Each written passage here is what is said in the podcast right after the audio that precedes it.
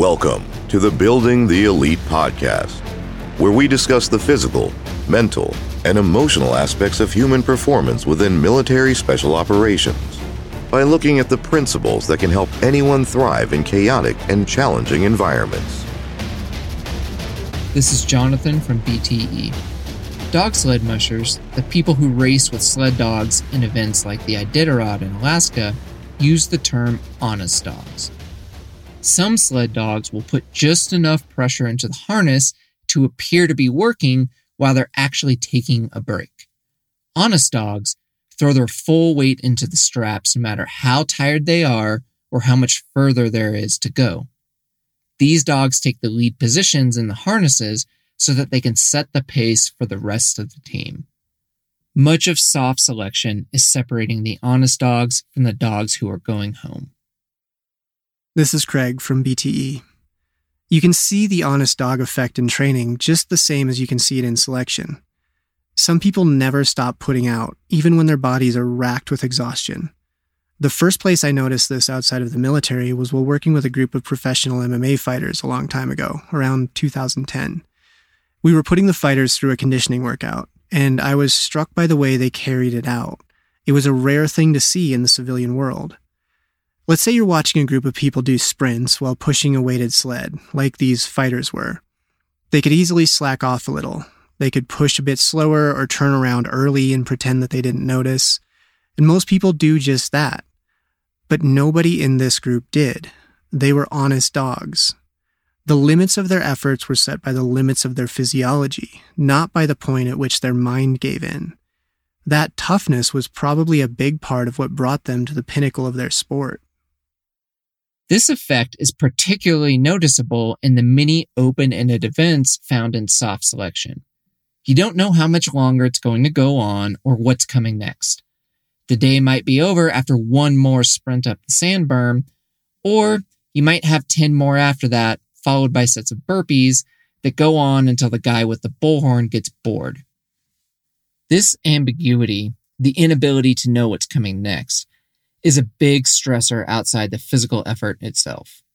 And it breaks a lot of people. The honest dogs are mentally comfortable with giving everything they have for as long as they have to. Their emotional stress response is lower in these situations, while their physical effort is higher. This ability to deal with uncertainty through pain is much more valuable in an operator than a great four mile run time. As you go through your training, pay attention to it and think about what you're developing. The mental patterns that we reinforce in training will rise to the surface in the most difficult moments in selection. SOF selection is a daunting process. It's some of the toughest training in the world. Most of those who start won't make it through. It's natural to wonder and worry, at least a little bit. What if I can't do it?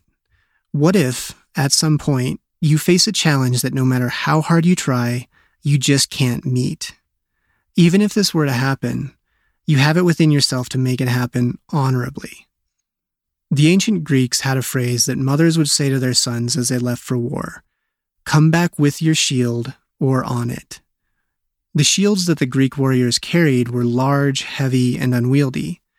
You couldn't run fast while carrying a shield, if someone were to give up in battle and run away to safety, they had to drop their shield, an act of cowardice. The shields were also used as stretchers or funeral biers. A wounded or dead Spartan was carried home on his shield. So, if a warrior returned home with his shield, it meant that he had fought through to the end of the battle. If he returned home on his shield, then he had been wounded or killed while fighting to the end.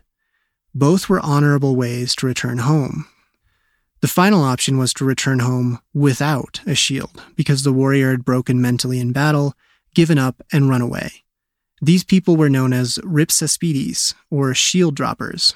I'm not sure if I'm pronouncing that word right, because I don't speak Greek. These people were shamed, exiled, or even executed. In selection, you have a somewhat similar range of options. Instructor cadre are experts at seeing how people break and helping them get there.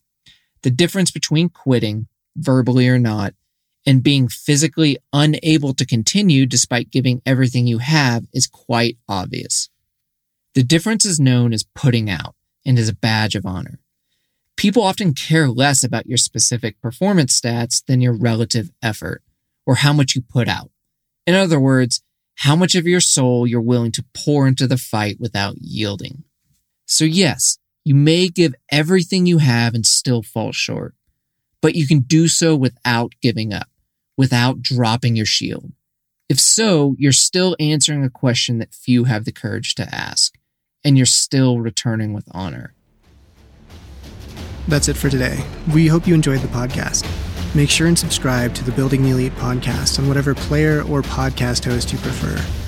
You can find us at buildingtheelite.com, where you can learn more or let us know what topics you'd like to hear about in upcoming episodes. We'll see you next time.